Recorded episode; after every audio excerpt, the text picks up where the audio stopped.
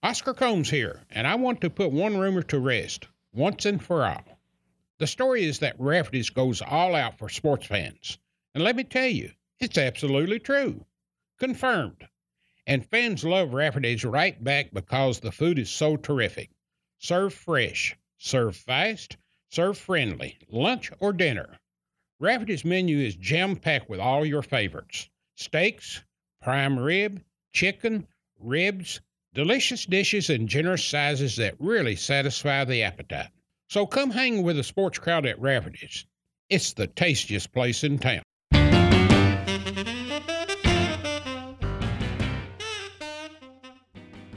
Welcome to episode 25 of Conversations with Oscar Combs, presented by Rafferty's. In part one of a very special two part series, Oscar sits down with one of the most beloved Kentucky basketball players of all time. His name is Sam Bowie, and he has quite the story to share. Sam Bowie grew up in Lebanon, Pennsylvania, and was a member of one of the, if not the greatest recruiting class coming out of high school.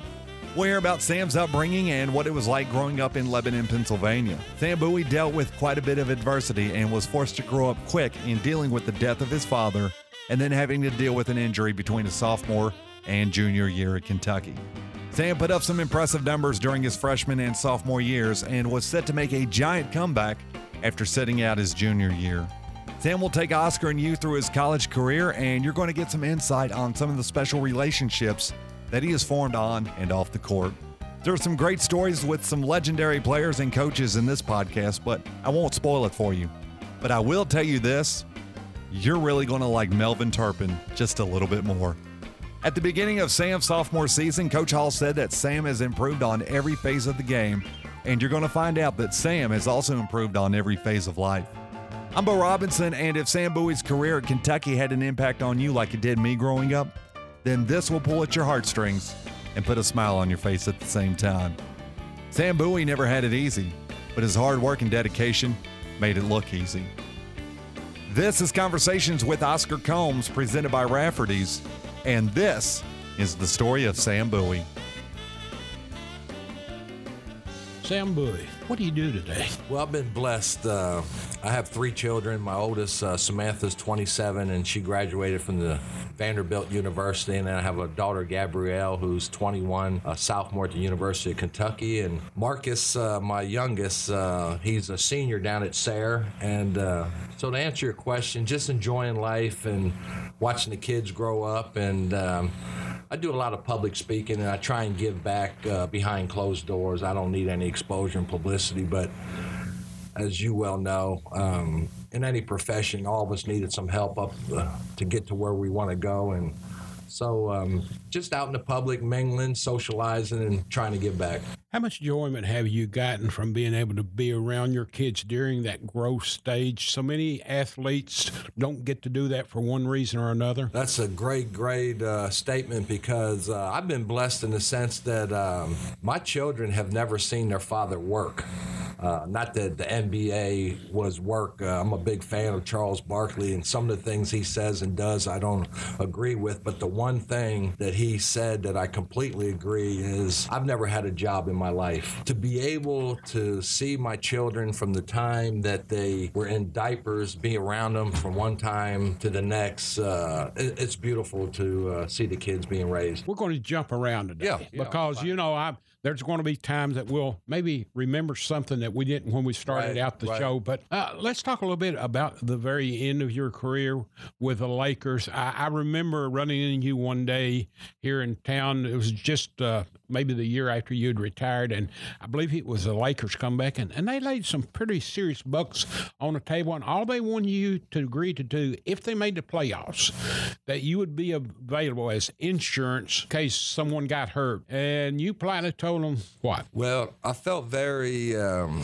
very fortunate in the sense that my last year with the Lakers, our general manager was a guy by the name of Jerry West, who a lot of people recollect back, one of the greatest players to ever play. Was the MVP of two University of Kentucky Invitational tournaments at Memorial Coliseum. Did not know that. Yes. Did not know that. But my last year, I went into his office. He wanted to sign me to a two year extension. He said that they were getting Shaquille O'Neal from Orlando was coming out there and they wanted me to back Shaq up, play about 18 minutes a game. And I told Jerry that I thought after watching my skills on tape that I had just gotten to the point where physically I couldn't do what I was expecting myself to do. But I felt very honored that he wanted to give me another two year extension. Uh, I was flattered by that, but at the same time, that meant I would have to play and practice against Shaq for eight, nine months out of the year. And I had no interest in that. So I go back to Lexington, Kentucky, and I'm retired for a year. And Jerry Krause, who was the general manager of the Chicago Bulls, they happened to have a guy by the name of Michael Jordan and Scottie Pippen on the team. And he come to Lexington and he said, look, it's real simple. We're going to offer you a couple million dollars. We want you to show up right before the playoffs. We'll send a trainer to Lexington to work you out, get you in shape. You'll join Michael and Scottie. We'll win the championship and we'll go on to the next year. Well, my wife and I, we decided to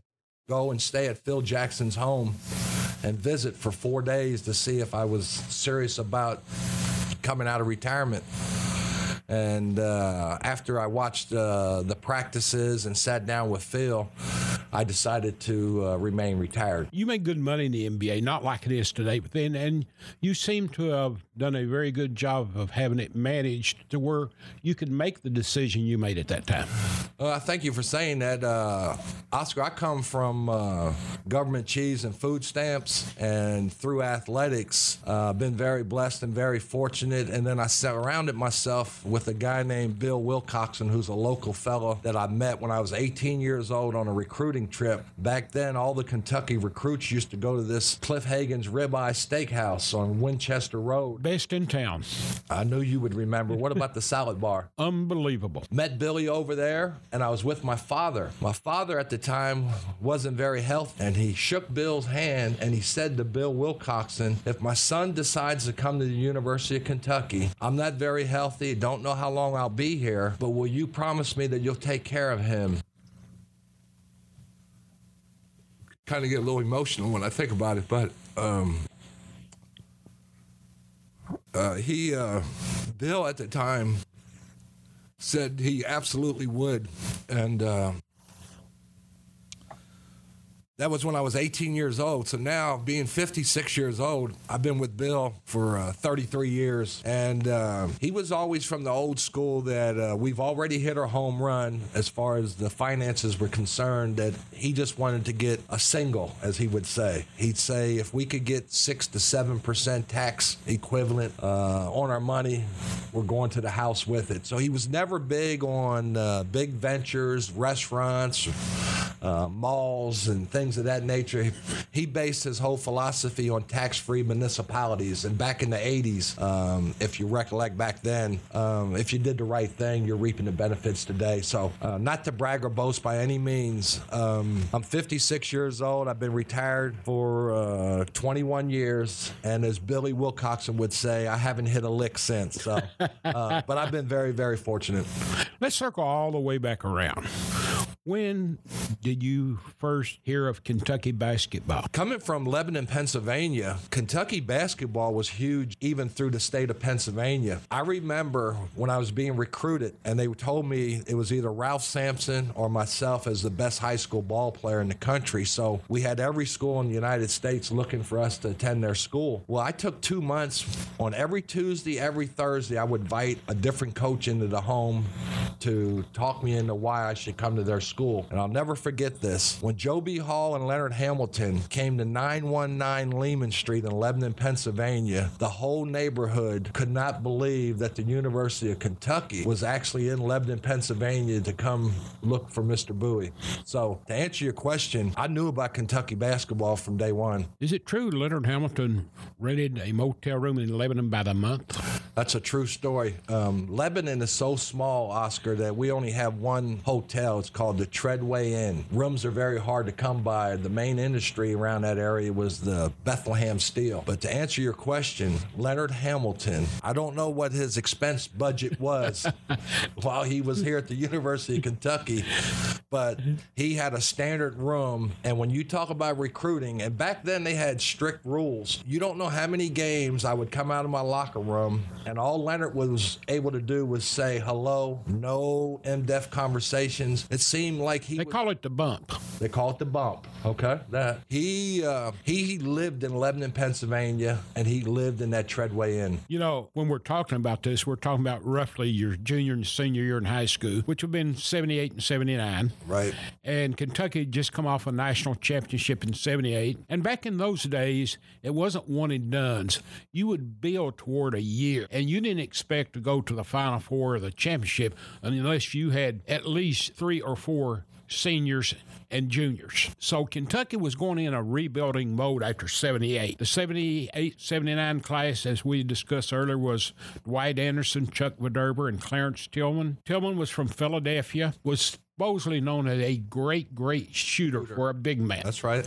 And Dwight Anderson, I mean, Dwight Lightning, I mean, maybe the most gifted basketball player I've seen at Kentucky. I agree. You know, not to belittle the kids uh, today or in the future, and I don't want to sound like an old timer that's belittled. That's okay. That's okay. I know I am an old timer, but that statement you just made, as far as just straight up athlete, I don't think I've ever come across on any level. I played uh, professionally, and Dwight Anderson at six three and a half, speed, jumping ability, uh, basketball IQ, uh, phenomenal athlete. So that was going to be the core. Then the next year was going to be the bonanza, the year of Sam Bowie, the year of Ralph Sampson, the year of Derrick Hord, Charles Hurt, Dirk Minniefield, James Worthy. Kentucky zeroed in on all of them, and and of course we know the ones that came with you, uh, Horde, Hurt, Minniefield. I think Tommy Hatch was in that Tommy class. Hatch was there. That's right. Yeah. Yes. So at the same time, though, Leonard, because of his ties and things, I think he was like a distant cousin To of James. James Worthy Sure was. and he was he was fighting uphill battle there, but he thought he had a shot. And then there, of course, you and Sampson. What do you remember about that year of recruitment and all the fanfare national? I mean, that to me. Nationally, that group had more attention than any of the ones previous to that. I agree with that. I uh, I remember in '79 that group. A lot of people fail to realize that it was Isiah Thomas, Dominique Wilkins, Clark Kellogg, Ralph Sampson. Uh, it just went on and on and on. Was Barkley the year after that, or that year? The year after. After. Okay. But he came out the same time you did. He sure did. Okay. Yeah, yeah I uh, I wound up missing two years, and uh, and then he left after his uh, junior year. Um, but when I signed with the University of Kentucky, I got to know Ralph Sampson through some All Star games, and Ralph and I jokingly were in a room, and he told me that the two of us would be playing together at the University of Kentucky. One of those games was in Louisville at the McDonald's All American Classic. somehow, some way, Ralph's mother, and we all have love and respect for our mother, but somehow, some way, Ralph opted to go to the University of Virginia. But um, when I signed with the University of Kentucky, I had realized that Coach Hall had had two big guys in Phillips and Robey. I liked uh, the fact that uh, back then, unlike today, you got to remember, even a school like Kentucky only had two or three national TV games. It wasn't much uh, national exposure, regardless of who you were, compared to today. We got ESPN and TNT and CBS, ABC, NBC, all kind of networks to uh, to showcase the uh, college kids. But when I signed with Kentucky, the class that we had, there was a lot of pressure and expectations because you had just won it in '78. But the one thing that we had that was a very, very positive thing for this young group coming in was Kyle Macy. He was our senior. He had been through it, and um, he was a great leader. the Ralph Sampson thing, he finally had a press conference. It was late, real late, right near the end of the signing period. And I remember there were five of us here in Lexington, five media organizations, that chartered a Learjet from Sprite Flight. Is that a name from the past? That's a name from the past, Sprite Flight. and we flew to Harrisonburg, Virginia, 40. I think it was like 21 minutes in that Learjet. So they're going to have the press conference six o'clock particular night. We fly up that morning, and we're going to cover it. Well, before we decided to fly, we thought, you know, we, it was going. It cost about twelve hundred dollars all of us together. But should we go or shouldn't we? So we call Leonard and we say, Leonard, we want to be there.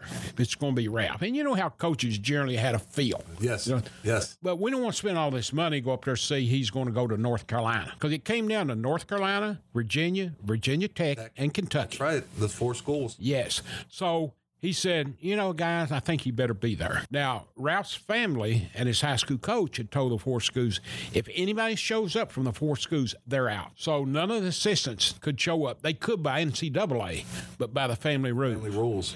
So we get up there. Remember Kenny Rice? Oh yes, Kenny was on there. DG Fitzmorris. DG. That's the name. Uh, of the past. Yeah, and um, Rob Bromley, I think, was on that crew. So anyway, we get up there and it, we leave here at nine o'clock. Well, we thought we got up there at 11, 11.30. wasn't till six o'clock.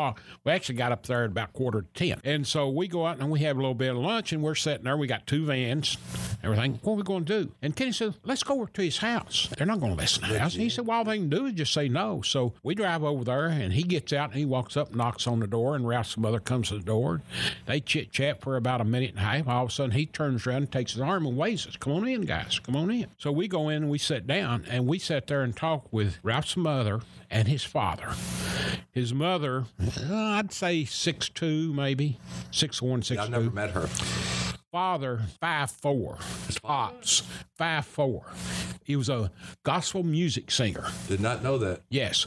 So we sit there and we're talking all this time and i mean to tell you let me say we were her mullets. She was reeling us in. And it finally got around to the point that hey you know wherever ralph wants to go that's we'll be happy with that. We may it may put a hardship on us. We may not get to see his games in the middle of the week, but we want what Ralph and the word was out there, like you said. He wanted to come, she didn't, and so uh, I guess it was about 15 minutes before she left. She said, "Well, fellas," she says, uh, "Look forward to seeing y'all tonight." And says, "You know, whatever Ralph does, fine." He said, "Now," she said, "Now we may miss his Monday night games, but we'll be at all of his Saturday games." Now, do you remember how your schedule was in the SEC back then? No, I don't. You played Saturdays and Mondays. Two game road trips. You didn't play on Wednesday. Played Saturday, Monday. Saturday, Monday. SEC was the only league that. The ACC was Thursday, Saturday. Did not know that. Yes. I look back now. Virginia Tech. Saturday, Virginia Tech was in, I think it was a Metro something. They played Thursday, Saturday.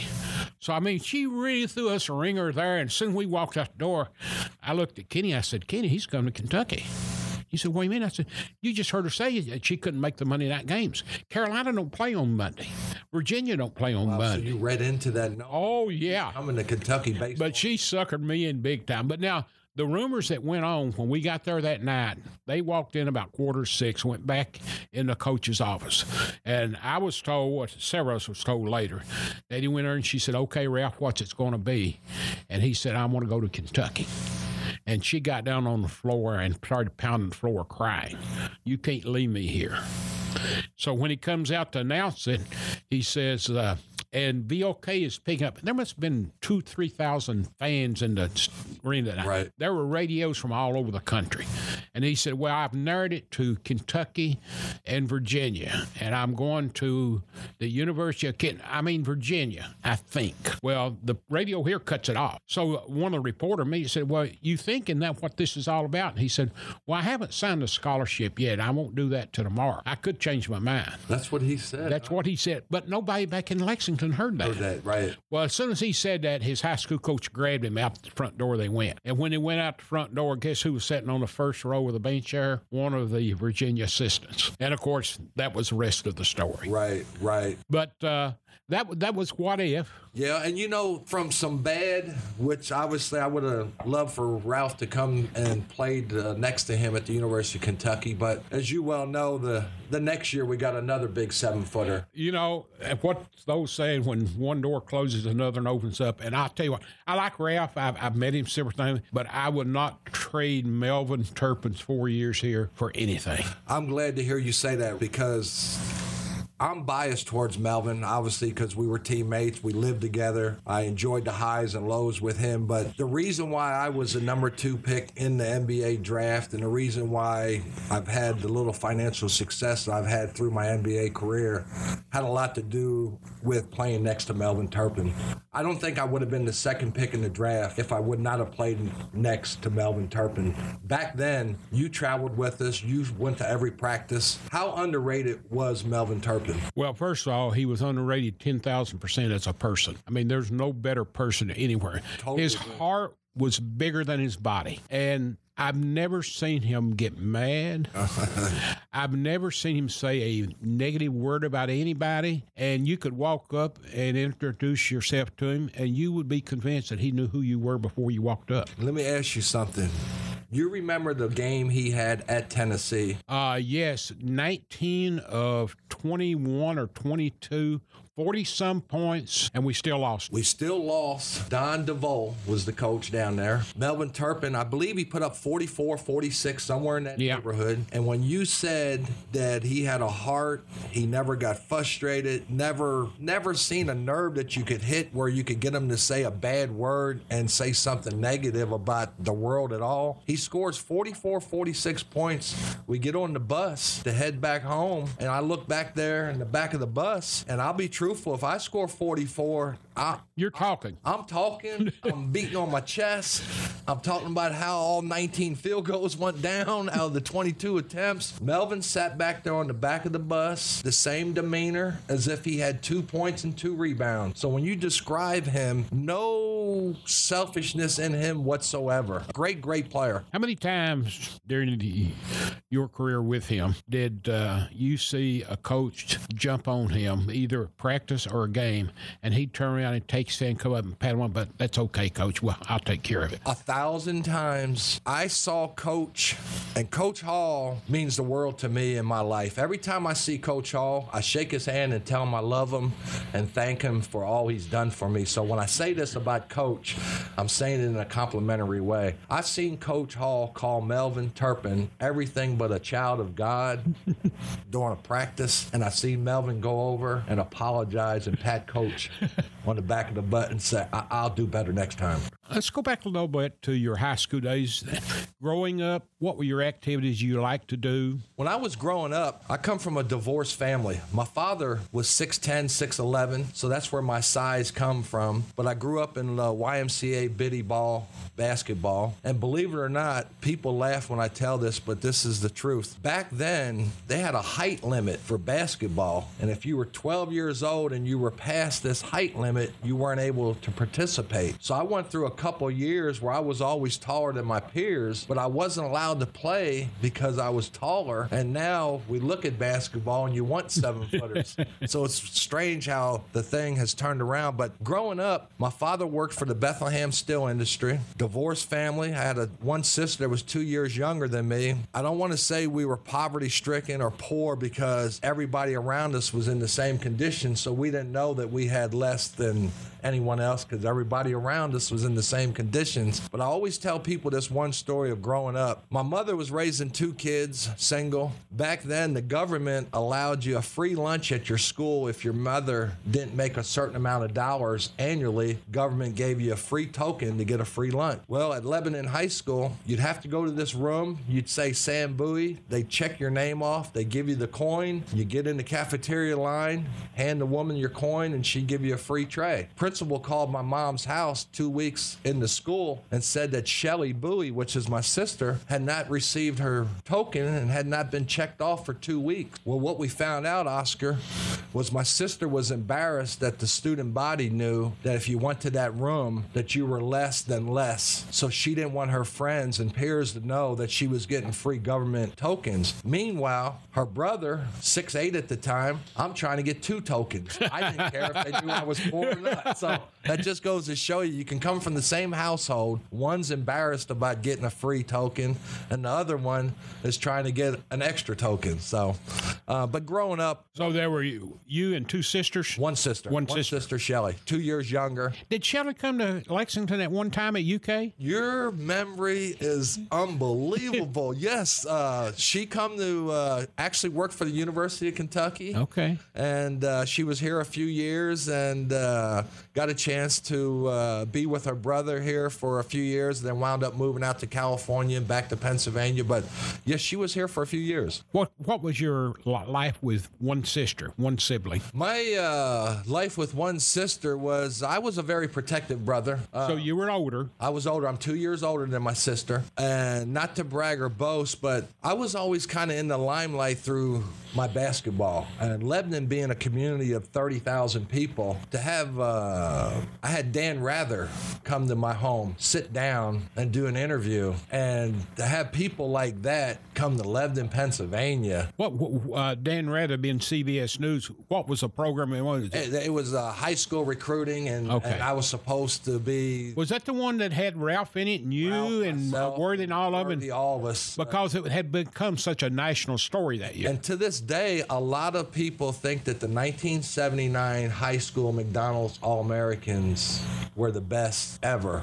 And uh, I uh, I just talked to Dominique Wilkins uh, last month, and uh, the human highlight film, the Human Highlight Film. What school? Georgia. Georgia Bulldogs. I mean, during those 80s, the SEC had big time talent. Yes, we did. You know, You had Tennessee, Terry Farrer in that, Dale Ellis down there. Vern Fleming. Vern Fleming. They uh, and then you know at Auburn with uh, Chuck Person. Chuck Person and Charles Barkley, and then down in Florida, the SEC, um, and that's why not to belittle uh, because what the job that Coach uh, Cal has done. As we sit here right now, you, myself, and the rest of the Commonwealth just expect another SEC title. It's just uh, Well, Georgia went to the Final Four in 83. Good point. Yeah. Mean, that's how good the a ball club they were uh, in '83. So uh, the SEC was a very competitive. Uh, And if we had, if you had been playing, we'd been there in 83 too. I believe that. Or if there'd been one more shot in regulation, we would have been there instead of Louisville. That's exactly right. That's exactly right.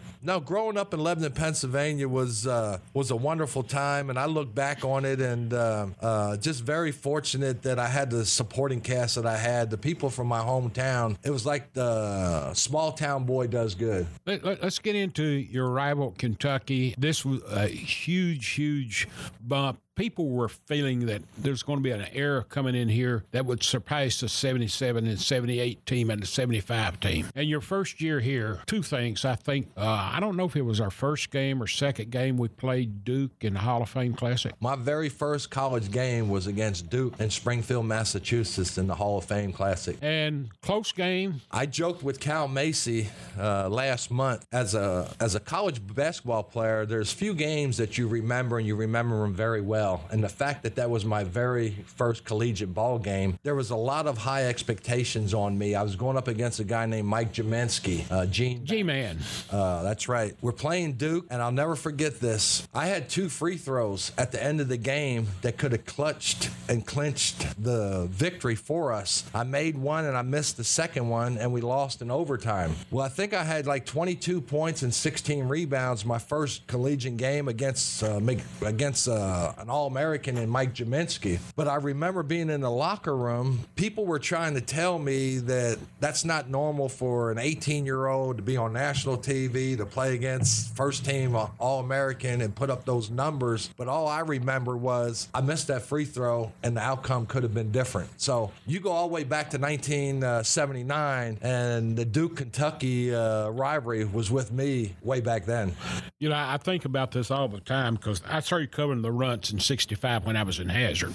But all of my time, two of my top five players, and I won't name the other three because I don't want the ones who finished 6 through 10 to know who I'm talking about. But you and Kyle were always two of my favorite. Thank you. And I can say this because we're such good friends, but I never dreamed going into that year that Sam Bowie would miss a free throw that would cost us a game against Duke.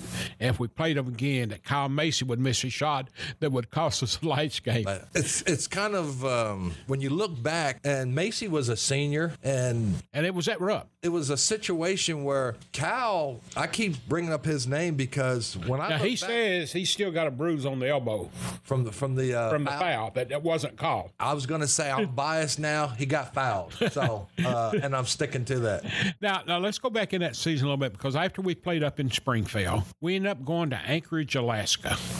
And there were some things up there that happened on the way. I remember, I think we may have had a game or two before that. I'm not sure. But I knew that we flew up from Lexington to Chicago and we had like an eight hour layover. And they had a, a, a room there that everybody could get into. And during this time, you met for the first time, played with a young kid by the name of Dwight Anderson. When you say the name Dwight Anderson, the greatest athlete I was ever fortunate enough to be around. Speed, endurance, the way he could jump, his basketball IQ, could pass, could defend. Great, great, great athlete. And if you could have the good Lord come down and build you one to your specifications, it'd be Dwight Anderson. But the thing about Dwight that I knew when I first met him was he was a little different breed. And I say that with all love and all respect. He didn't realize the responsibility of not being only a college basketball player and, and a role model, but when you play for the University of Kentucky, I know I'm jumping around here, but when I say the University of Kentucky, it's a whole different animal.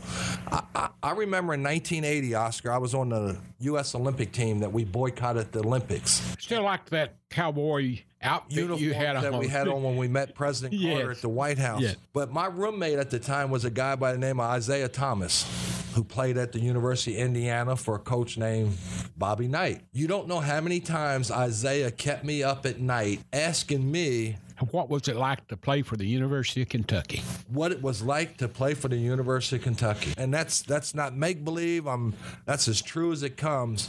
So when I say Kentucky basketball, that's uh that's a that's a strong strong uh, uh, representation that you have to have. So getting back to Dwight, Dwight was from Dayton, inner city, wasn't big on discipline, wasn't big on rules and regulations. So at an early stage, you could see that Dwight was going to be battling some demons, and uh, sad to say that he wound up transferring and uh, uh, got nothing but love for him. I talked to him last year, and he was still struggling with some personal demons. His freshman year, his coming out party was the traditional game that you played into, and that was Notre Dame at Freedom Hall in Louisville. And late in the game, Kentucky was down six, seven, eight points, and they decided they're just going to clear out the lane. One on one, and he took over and scored like 11 points in two and a half minutes. And Al McGuire said, "A star is born." He just started doing TV after winning the title in '77. Huh. And then later on, I mean, he just he just kept blossoming. Had a great SEC tournament uh, for two games, and I believe it was against Alabama in that great uh, 102 to 101 or something like that game. He broke his arm. Did not get to play against Tennessee in the finals, and then came back the next year. But anyway, jumping back to the next year, uh, we're in Chicago, and a good friend of yours and mine from the football side, John Mirolovich, made the trip as a guest of our Hall of Famer Ralph Hacker. I remember Coach coming with us. Yes, and I, I remember in that Dwight was sort of off alone to himself during that time in Chicago, and we uh, went on to Anchorage and played that, and then come back. And uh, well, first of all, what do you remember about playing at Fort Richardson Army Base in? When we got over Anchorage. to uh, Anchorage, Yes. and they took us over to the Army base to play that ball game, the only thing I can possibly relate it to is the s- little smaller version than Alligator. Uh, All- Alligator Alley. is that uh, Alligator Alley? If you Florida. remember, we played in that before that O'Connell Center was built. I, I remember shooting a picture of you there in Anchorage, and you went uh, uh, practice one day, and they had a big sign on the side of the wall there said "No dunking allowed." That's amazing that you can even remember that because I told you as a ball player, certain things and games you recall. I remember being in the gym and seeing that big sign, no dunking allowed. And uh, to think the game of basketball, to see us. And it was it wasn't all that long before that that you couldn't dunk. That's right. Because Of Kareem, which was a guy named Lou Alcindor. That is correct. Who attended UCLA. They outlawed dunking because nobody could stop him. went went went through that trip up there. Coach was all business. Didn't let you go do any sightseeing or anything. But the morning of the championship game, which was a Sunday, if I remember right, he finally relented, and they decided to take the team out to see Portage Glaciers on a bus. Yes, we did. Can you remember what all happened there? I remember. I've got a picture, and I believe I got it from you. Yes, I got a picture of you in the bus In the bus, I had a white towel wrapped around your head. wrapped around, and it's. I'm not big on keeping memorabilia. My loved ones would tell you, but I have that in my office. That's one picture that I look at. And it brings me back to that time. But I was on the back of the bus. I received that picture from you, and it was with the white towel, and I was back there, and I was looking out the window. I remember Coach was very businesslike when we went on that trip. But that day, when we went out to look for uh, at a, a real live uh, glacier, the bus rides are always part of the most fun part of going to the arenas and going on trips because the coaches sit up front and all the players sit in the back. So that's the part that you embrace, just the times uh, on the bus. I remember he didn't want to do the trip, but it was raining in Anchorage that day. As we started out, it started snowflaking. And the farther we got out, the heavier it was. And all of a sudden, you, you met no oncoming traffic. Traffic. And I was sitting three or four seats back with DG Fitzmorris. And I, at once, Coach Hall turned to Coach Parsons says, Tell the driver just turn around. We don't want to go any further. so he gets up and tells the driver, and he said, Well, we can't turn. There's no place to turn right now. It's got to.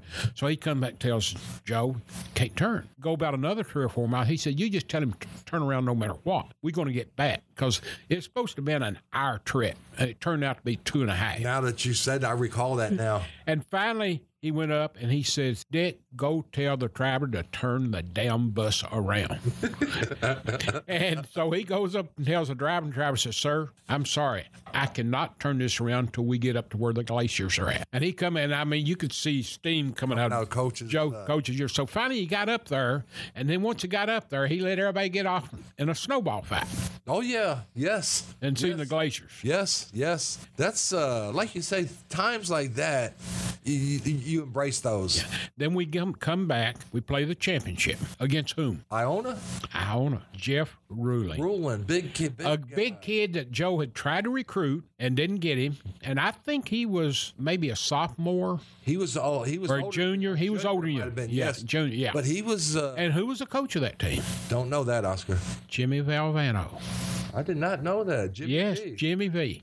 Wow. My first day up there, uh, we weren't playing the first that. day, and I I get a ride out there. I mean, you're literally on the military base, and I had no way back, and I'm I'm going to get a taxi, and then I suddenly was told taxis don't come here, you know, on a military base. Right. So finally, two guys come out, and one of them is Pat Kennedy. Remember him? Oh yeah, I know Pat. Yeah. Coach at Florida State. Florida State. That's right. Well, he was an assistant to Jim Valvano at Iona at the time. And he says, uh, You waiting for a ride? And I said, Well, I'm really trying to hitch one. He said, Where are you going? I said, Sheraton, where he said, We're going there. I said, Hop in. And he gets in, and Valvano gets in the other side.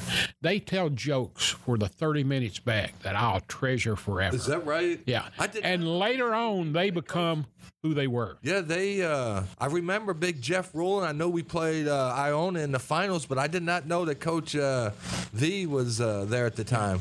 God bless his soul. Yeah. Throughout that freshman year, what, what, do, you, what do you remember most? The, the one thing I remember is Coach Hall was a disciplinarian. I didn't know that we were going to have curfews. I didn't know that you had to have a yes sir, no sir response. I didn't know that he was going to hire someone to teach eating etiquettes. Dr. mm, Gosh, the name escapes me, but You you recall, but Yes. Coach was more than X's and O's. I, I wish the general public would know how many times and they, they had a speech coach too. we had a, a speech coach that it was mandatory for us to attend.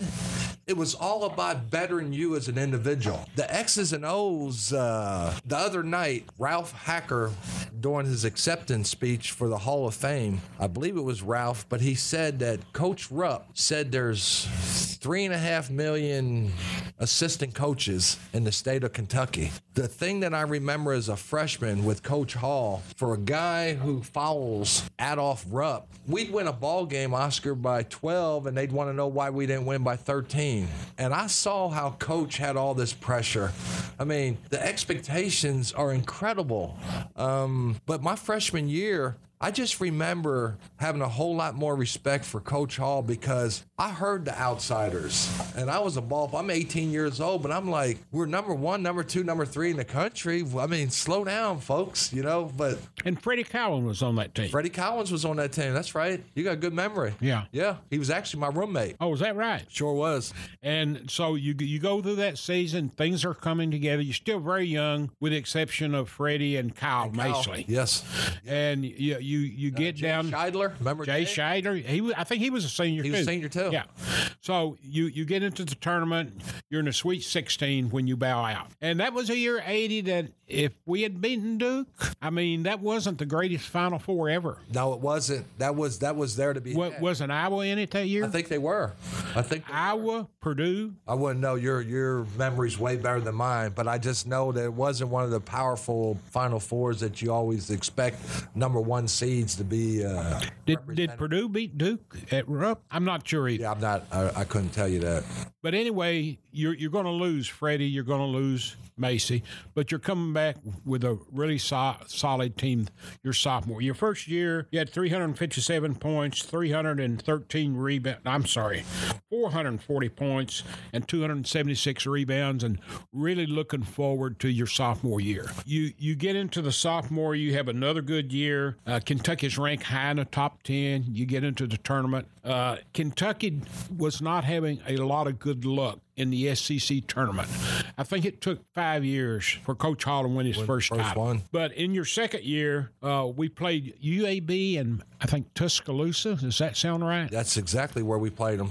And uh, We had played them earlier in our Christmas tournament. UKIT. just handled them uh, like we wanted to. Mm-hmm. I remember as a ball player that uh, I remember that game very well down in uh, Tuscaloosa. And that was the first of two back to back years where a lot of fans got really, really nasty about the exit in the tournament because upset both years. First UAB, then the second was Middle Tennessee, and the second one you were on the sidelines. Right, right, Yeah. right. Uh, what what do you remember with uh, Big Blue Name? Because again, now this was two years into this great run that people were thinking. It, it's it's really strange how you fast forward 30 years, and I heard Coach Cal use this statement a hundred times. Kentucky basketball isn't for everyone, and a lot of times the Commonwealth. When I go to the grocery store, the dry cleaners, the car wash, people always talk Kentucky basketball, and they'll come to me and they'll say, "Bowie, what does he mean by Kentucky isn't for everyone?" Well, my senior year, I think we might have been 29 and five. We get beat by Georgetown in the Final Four. When we come back from Seattle, all I run into was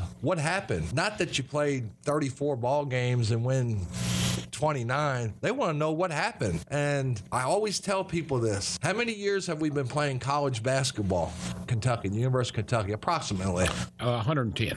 110. How many championships do we have? Eight. So that's one every, break it down basically. 10, 12 years. 10, 12 years. But in the Commonwealth, we want to win it every year. And if you don't win it every year, And it's gotten to the point now where Final Four is uh, well, you expected that. When most schools just give me a Final Four in my lifetime. in my lifetime. Yeah. So when we say Kentucky basketball is not for everyone, we're referring to you can be a McDonald's All American, and if you don't have some tough skin, the fans make the program the greatest program there is.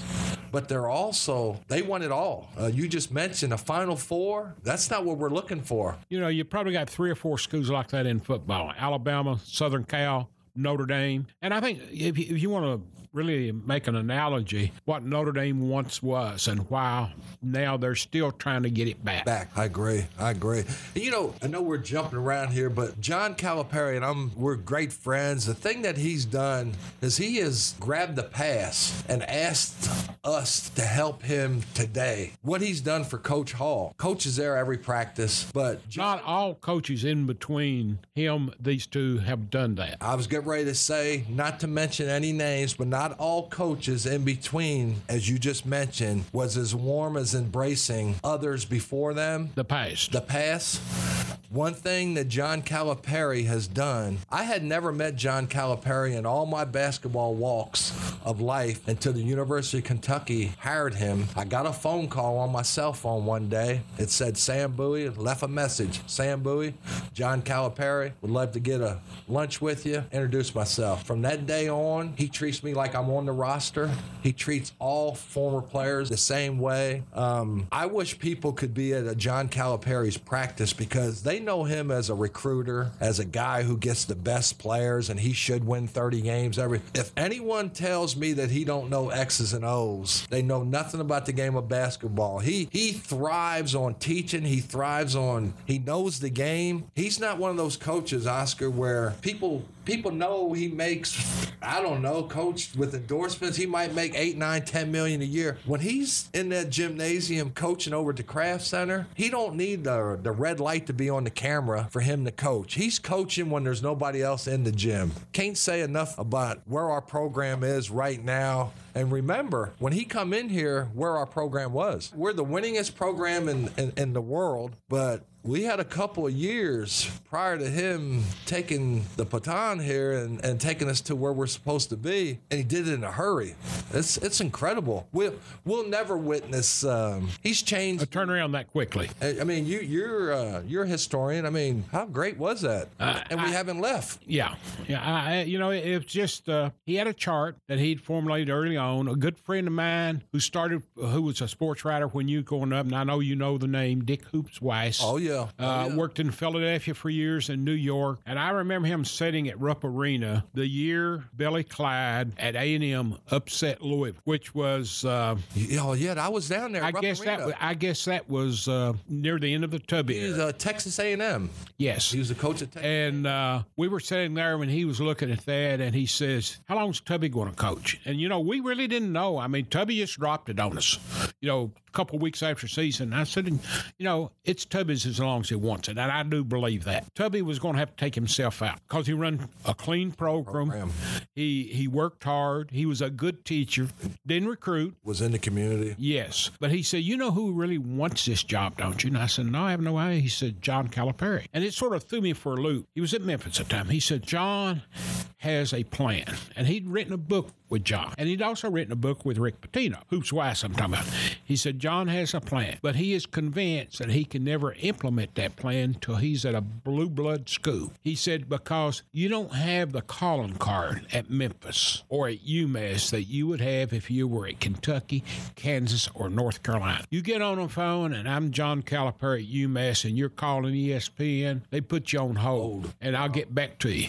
But if you're at Kentucky, Carolina, or Kansas, they take it. And he said he would do anything to get that job and he wants it. Well, suddenly it opens up. And I always say the heat the the perception of John Calipari at that time was so questionable that I think UK was afraid to hire him. And so the heat was too great to hire him. But they hired Gillispie, and when that failed, the heat was so strong then on UK's administration, they better not flunk or whiff on the next, one. One. Wow. And at that time, they said, hey, the risk is worth it. We'll take our chance because we know he can do it. And of course, the rest is history. Now, not to elaborate on John Calipari, but let me tell you one of the best stories. Coach Cal and his wife live across the street from Idle Hour. I'm a member at Idle Hour along with Billy Wilcox. Cal wants to join Idle Hour. Bill and I are two So you got to have a couple of sponsors, right? you know how the program works. You have to have a couple of sponsors. So, needless to say, Billy and myself sponsor Calipari and his family. They go through the meet and greet. You have to go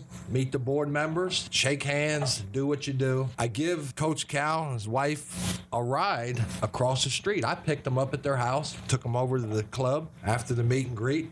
I'm dropping them back off. We pull up. He's got electric gates there. We're sitting there. He says, Boo, put in such and such numbers. I push the numbers. Gate opens up. I pull up. I'm thinking him and his wife's getting ready to get out of the car, and he decides that he wants to talk for 30 minutes.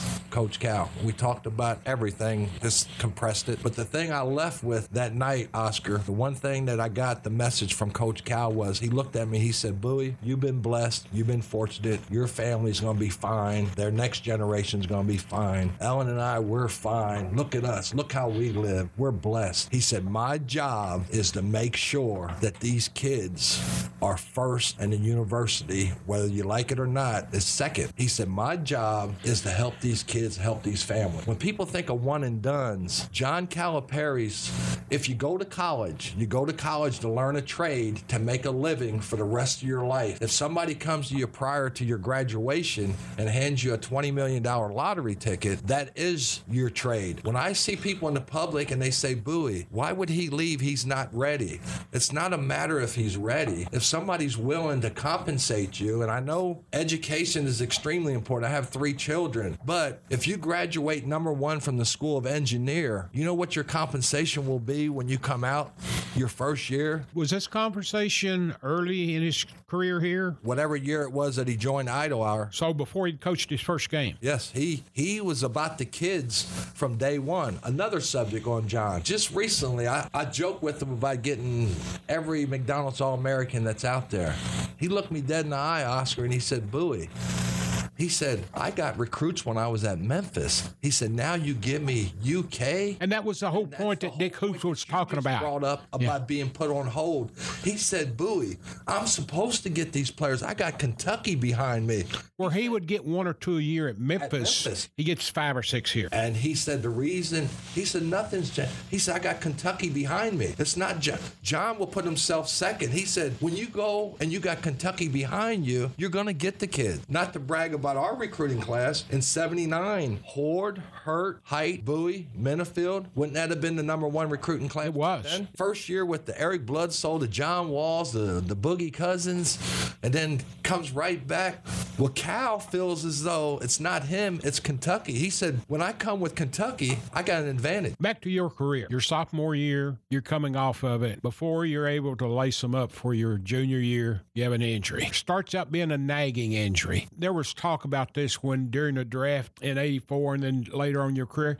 Had you ever had a problem with that leg when you were in high school? Never had any uh, problems all through high school. My sophomore year, I remember we were practicing over at Alumni Gym, and uh, I had a little discomfort in my left tibia, which is your shin bone. And uh, Walt McCombs, who was a trainer at the time, put a little ice on it. Thought it was just a little maybe shin splints or something. Started getting a little worse. Make a long story short, it got to the point where I couldn't participate, couldn't play, and found out it was a stress fracture, something that the orthopedic doctors back then didn't have much uh, expertise on. It went from me thinking that I was going to get a six week cast put on. So I wound up getting a cast put on for 49 weeks. I redshirt the following year. They find out the leg doesn't heal. So now I just miss another year because I had surgery. They took some bone out of my hip and grafted it into the defected area in the tibia. So I wound up missing my junior year completely and then was fortunate enough to come back my senior year. Those two years you set out, how difficult it was, how difficult was it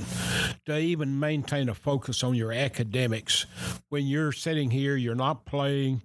You got obviously got to be worried about how it may affect your future beyond college. And everybody else is out there playing, and you're doing this daily rehab. There was two things that I was most concerned about. One was I might not be able to play pro ball and do some things for my loved ones because I was always about I want my mom to stop working at Hershey's Food Corporation. I want my mom to be able to relax, get a home for her, things that you want to do for your loved ones. But and between those two years, you lost your father. That same year that my leg was bothering me, Coach Hamilton come by the apartment I was staying at that summer, knocked on the door, and told me that my father had just passed at the age of 45. He had a cyst on his lung that burst and caused internal hemorrhaging. Well, my parents were divorced at the time, Oscar, and I didn't realize I was 19 years old. So when I went home, I was responsible for the funeral arrangements because I was the oldest child. Well, I didn't know that I had to pick a suit for my father. I didn't know that you get somebody to shave uh, the beard, and I knew nothing about funerals, you know. So when I went home, I didn't know that I had to get a lot to to bury him. A headstone, well, I couldn't. I didn't get a headstone until I played pro ball. I didn't have any money for a headstone. But anyways, when I went home, just uh, as a 19 year old kid,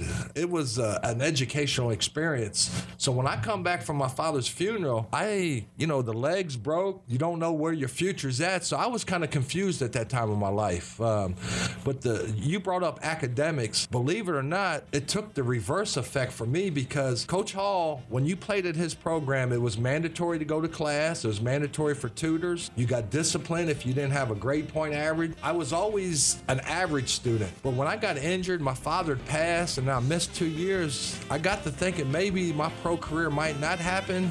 Believe it or not, I started taking my academics more serious. As you and I talked before, when one door closes, another one opens. Um, so, um, in the long haul, I benefited from because I started taking my studies a lot more serious.